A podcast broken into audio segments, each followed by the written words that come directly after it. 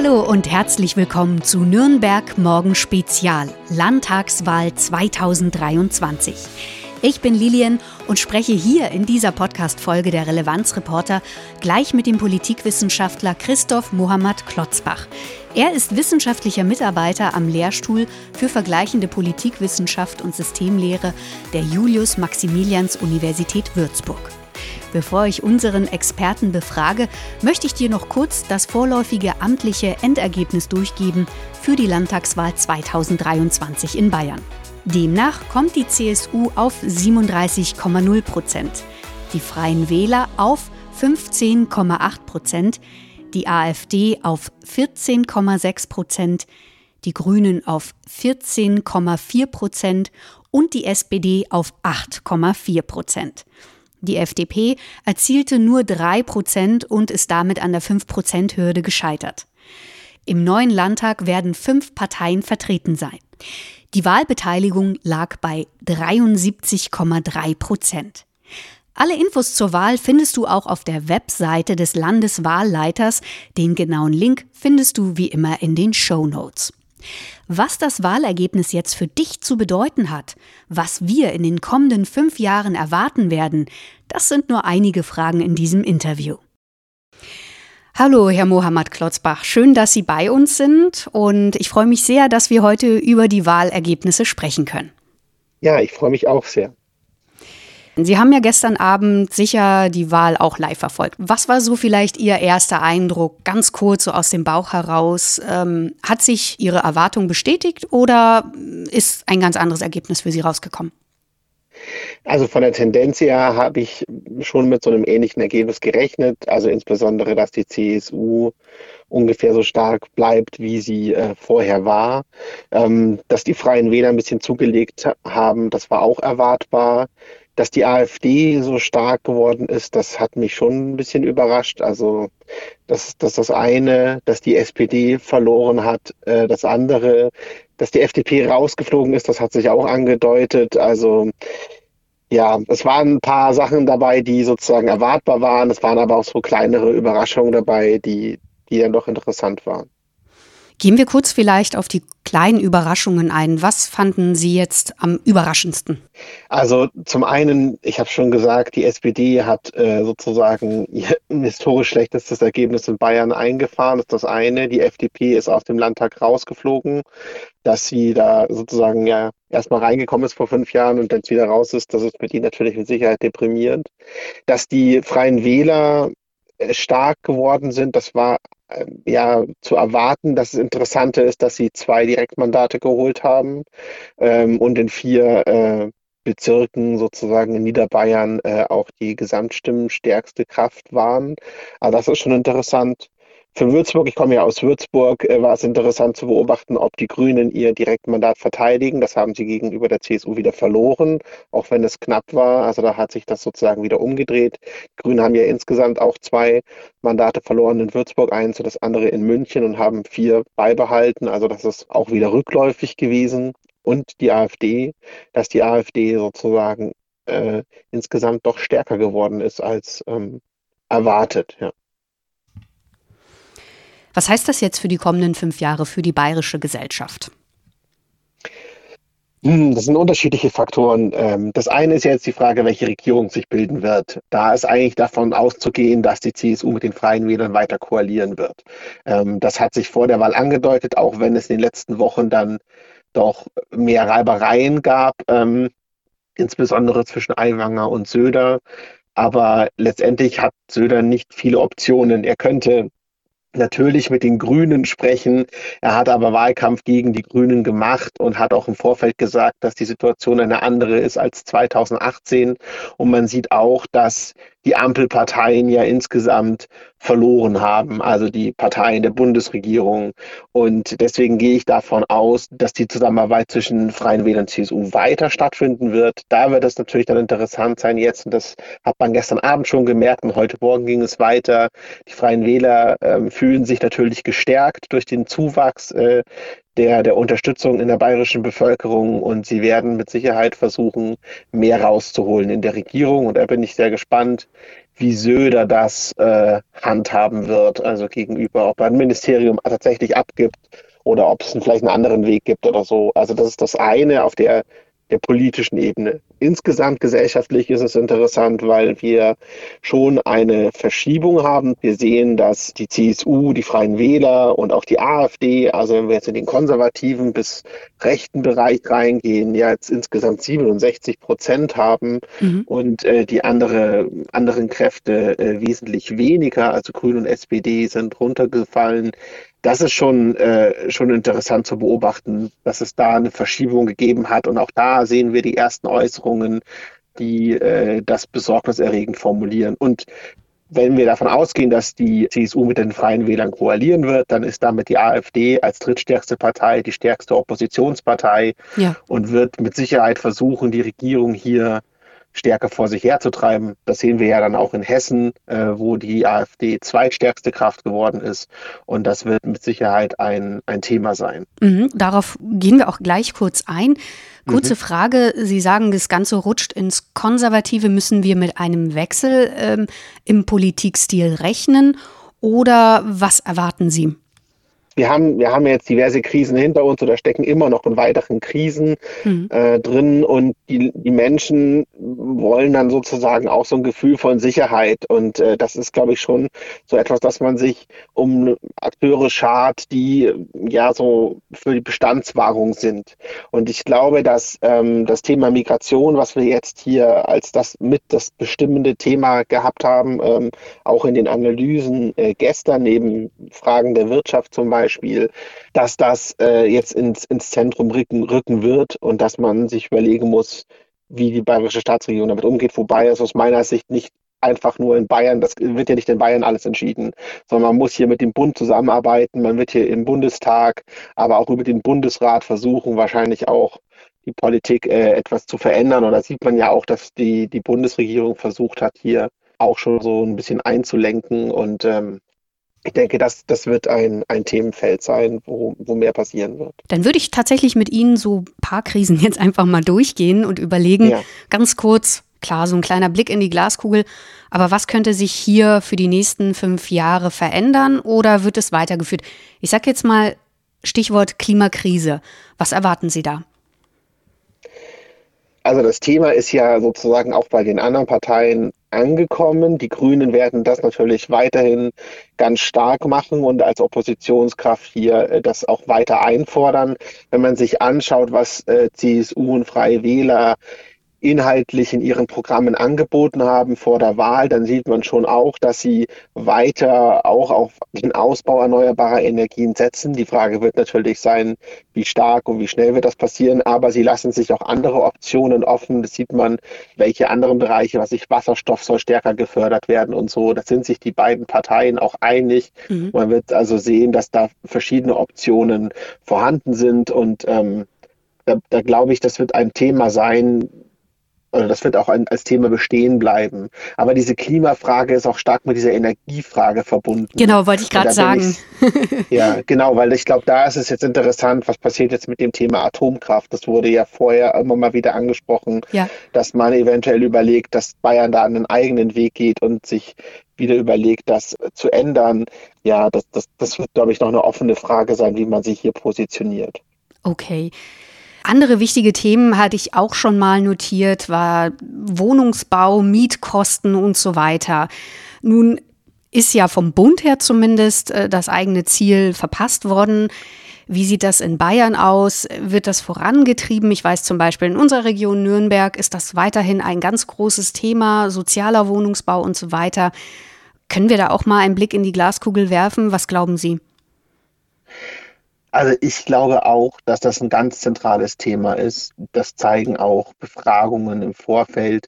Ähm, es wirkte jetzt gestern so, dass das so ein bisschen nach hinten gedrängt wird. Aber ich glaube, dass das ein Themenfeld ist, was halt einfach das Thema, zum Beispiel das Migrationsthema schneidet. Ja, weil wenn wir uns das angucken, dann sieht man, dass hier in diesem Zusammenhang viele weitere Fragen gestellt werden. Also wie, wie wird Wohnraum, Wohnraum aufgeteilt? Wie ist der vermietbar?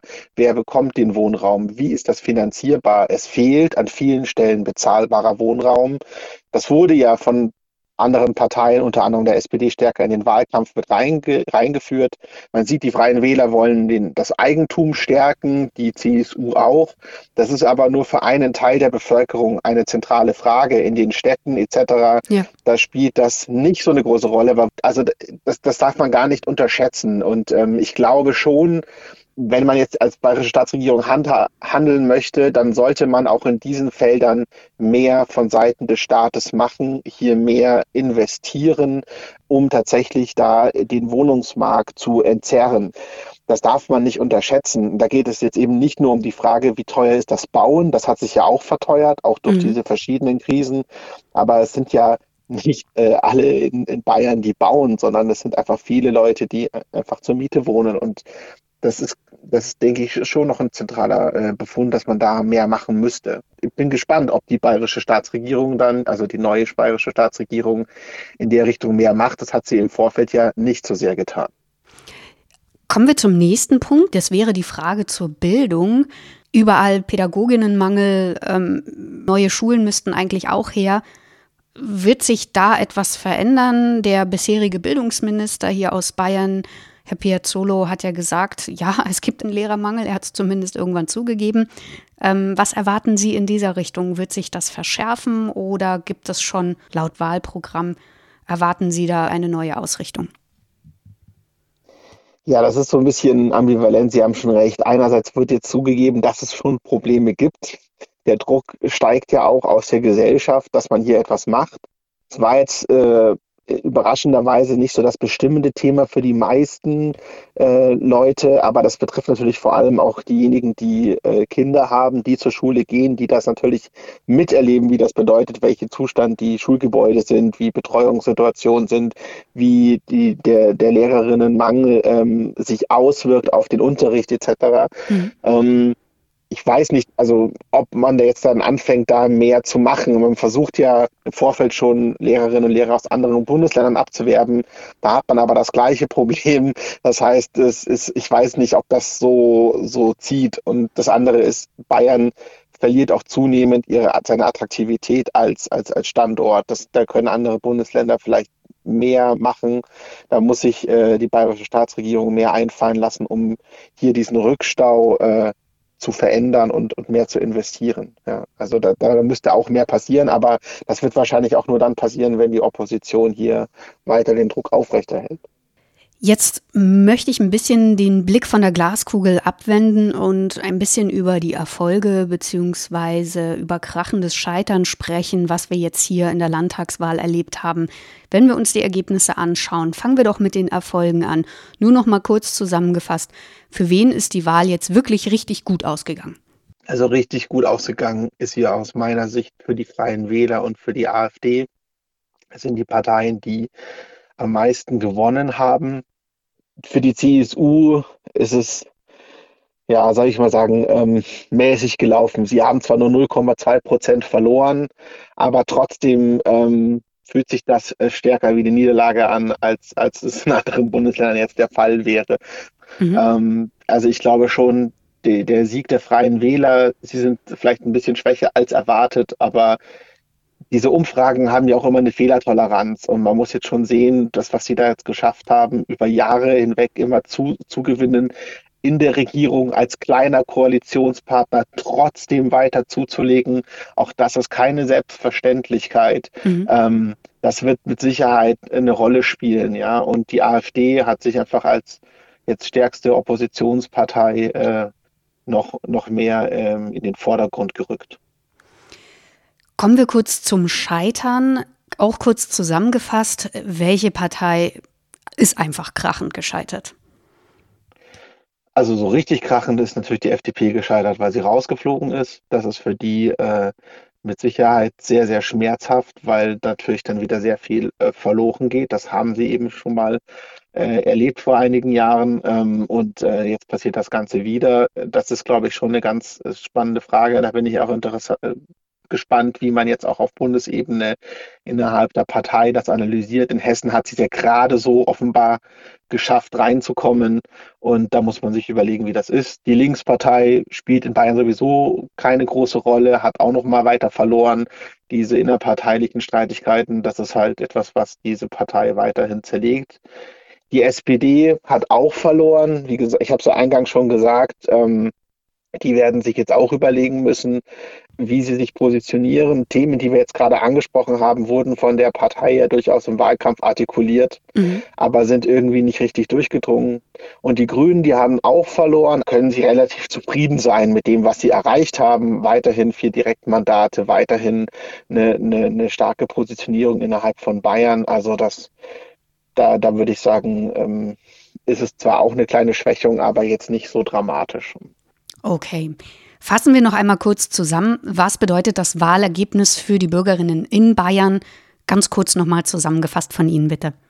Also einerseits wird sich wahrscheinlich nicht so wahnsinnig äh, viel ändern, aber das, die Leute waren ja auch im Vorfeld recht zufrieden mit der äh, bisherigen Staatsregierung und das wird sozusagen gewisserweise ein weiter so geben, wobei ich mir vorstellen kann, dass sich in manchen äh, Themenfeldern jetzt äh, doch äh, stärker äh, die freien Wähler durchsetzen werden und dass man dann da auch eine, eine Verschiebung sieht, vielleicht auch eher noch mal ein bisschen konservativer äh, ranzugehen. Okay. Zum letzten Punkt möchte ich doch noch mal eingehen und das ist die AfD. Wir haben ja kurz vorab gesprochen über die Wahlergebnisse in Nürnberg beispielsweise. Da haben wir festgestellt, dass es ja auch Stadtteile gibt, wo die AfD die meisten Stimmen gewonnen hat. Können Sie uns nur dazu was sagen, was das jetzt vielleicht für die Region Nürnberg bedeuten würde?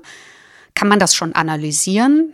Ja, mit Sicherheit. Man, man, man kann ja sich anschauen, welche Parteien da im Vorfeld in den letzten Jahren ähm, stärker waren. Was sind das für Stadtteile? Was haben die sozusagen bestimmte sozialstrukturelle Merkmale, die, die eine Rolle spielen, die den Sieg erklären können. Also ähnlich wie wir das ja bayernweit sehen, dass in den äh, Städten eher weniger AfD gewählt wird als in den äh, in der Peripherie sozusagen, kann das natürlich auch in Städten, die gerade größer sind, so sein, dass sich das anders verteilt. Das andere ist, hat es vielleicht eine bestimmte politische Vergangenheit, äh, die man sehen kann, wo vorher andere Parteien gewählt wurden ähm, und nicht die AfD, dass man sozusagen Stimmenverschiebungen hat. Auch das könnte man als Erklärung sich anschauen, aber da muss man sich tatsächlich die jeweiligen Stimmbezirke genauer angucken und schauen, was da eine Relevanz ist. Und die AfD hat ja insgesamt auch viele Nichtwählerinnen und Nichtwähler mobilisieren können. Kann also auch sein, dass das eben Leute sind, die aus Frust oder auch vielleicht auch aus Überzeugung äh, die Partei gewählt haben. Und das wird man mit Sicherheit auch in anderen äh, Städten sich genauer angucken müssen. Eine weitere Frage wäre, konnten bei der Landtagswahl 2023 mehr Wähler mobilisiert werden? Ja, das kann man sehen. Also zum einen, wenn man sich die Wählerwanderung anguckt, die gestern die, die äh, Wahlinstitute präsentiert haben, äh, dann kann man beobachten, ähm, dass es mehr Nichtwählerinnen und Nichtwähler gibt, die zur Wahl gegangen sind. Wir haben ja auch insgesamt einen Anstieg der Wahlbeteiligung innerhalb von Bayern, wobei sich das unterschiedlich ähm, zeigt. Es gibt auch äh, Städte und Gemeinden, wo die Wahlbeteiligung wieder ein bisschen rückläufiger war. Und ähm, man kann aber sehen, zumindest auf diesen Wählerwanderungsdaten, äh, dass sowohl die CSU, die Freien Wähler, als auch die AfD Nichtwählerinnen und Nichtwähler mobilisieren konnten. Das kann mit Sicherheit ein, ein ausschlaggebender Punkt sein, dass man eben Leute reinholt. Und das ist ein Trend, aus meiner Sicht zumindest, dass in Bayern diese Stimmung sozusagen insgesamt ja politischer ist oder politisierter ist. Ja, wenn wir zehn Jahre zurückgucken, hatten wir noch eine Wahlbeteiligung von ungefähr 63 Prozent und jetzt liegen wir bei 73 Prozent. Also wir haben fast 10 Prozent äh, mehr Wahlbeteiligung als vor zehn Jahren.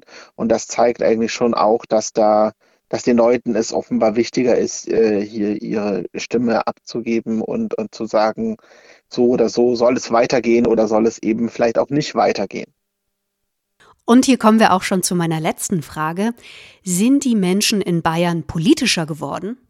Ja, mit Sicherheit, weil die Krisen äh, dazu geführt haben, dass man auch gerade vor Ort spürt, wie sich Dinge verändern, wie sie sich auswirken, sei es sozusagen äh, sichtbar, äh, dass man sieht, dass Sachen äh, zugrunde gehen. Also man kann ja sehen, dass durch die Pandemie etc. Ähm, auch viele Läden pleite gegangen sind. Das kann man ja beobachten. Das andere ist, man spürt zum Geldbeutel. Also viele Menschen spüren es ja durch die Mieten, das hatten wir vorhin angesprochen, aber auch natürlich die Lebensmittelpreise und viele andere Kosten spielen eine Rolle.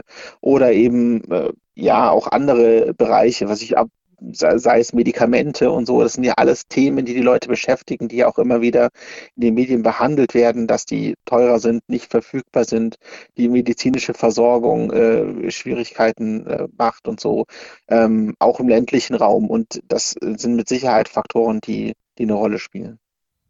Vielen herzlichen Dank, Herr Mohammed Klotzbach. Ja, vielen Dank für die Einladung.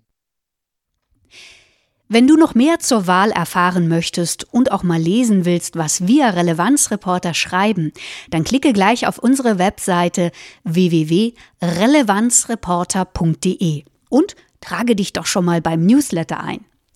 Ich bin Lilian. Am kommenden Sonntag hörst du wieder eine reguläre Folge Nürnberg Morgen, der Podcast der Relevanzreporter. Dieses Mal mit Lea und Philipp. Wir hören uns auch bald wieder. Bis bald. Ciao.